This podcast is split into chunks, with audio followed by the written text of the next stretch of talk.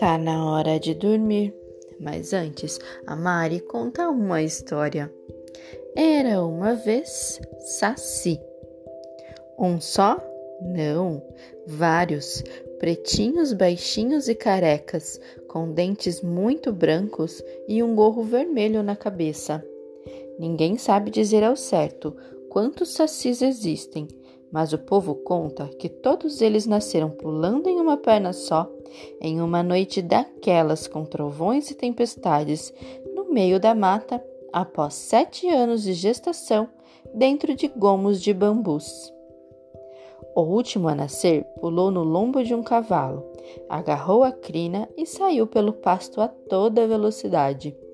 Enquanto o pobre cavalo só se preocupava em cavalgar, o danado do Saci aprontava a primeira de suas travessuras.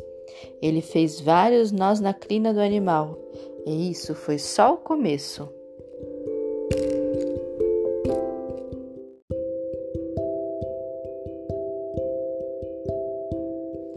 Com o passar do tempo, o Saci começou a aparecer na estrada para assustar os viajantes. De repente, do nada, ele assobiava e deixava quem estava passando por lá morrendo de medo. Quando o Saci entrava nas fazendas, era um terror. Ele derrubava o leite, quebrava os ovos, abria a porteira, escondia as coisas e, pior de tudo, atirava brasas nas pessoas que saíam pulando e o Pestinha não parava de dar risada. Certo dia, o Saí saiu girando em torno de si mesmo. Parecia um peão e provocava redemoinhos de vento. Algumas pessoas que estavam por perto comentavam ao ver a ventania: O que será aquilo? Um ciclone? E um homem respondeu: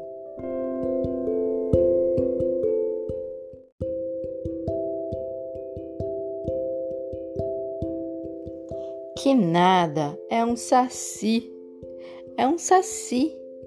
Até hoje, não se sabe como os sacis podem fazer tanta bagunça, mas o povo comenta que eles continuam aprontando suas travessuras em todos os lugares por onde passam. Tem até uma história de um garoto que vivia no interior e fazia sempre a ordenha das vacas. Mas quando acabava o serviço, batia uma ventania muito forte que virava todos os baldes. Irritado e cansado de perder todo o leite, o garoto comentou com seu avô: Eu não sei o que acontece. Depois que faço a ordenha, sempre aparece um redemoinho e derruba todo o leite. E o avô respondeu: É o saci, só pode ser o saci.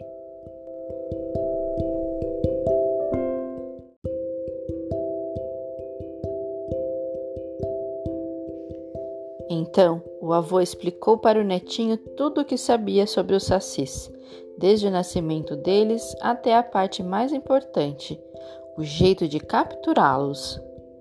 Para prender um saci, é preciso jogar dentro do remoinho um rosário de mato bento ou uma peneira, e quem consegue pegar a carapuça do danado é recompensado com a realização de um desejo. O garoto ficou todo animado, com a possibilidade de realizar um dos seus desejos. Por isso, tratou de pedir que o avô ajudasse a capturar um saci. Quando estiver na hora da ordenha, eu tiro o leite e você fica escondido segurando a peneira. Quando aparecer o redemoinho, atire a peneira bem rápido. O saci vai ficar preso. É nessa hora que você vai pegar a carapuça dele, ensinou o avô ao menino.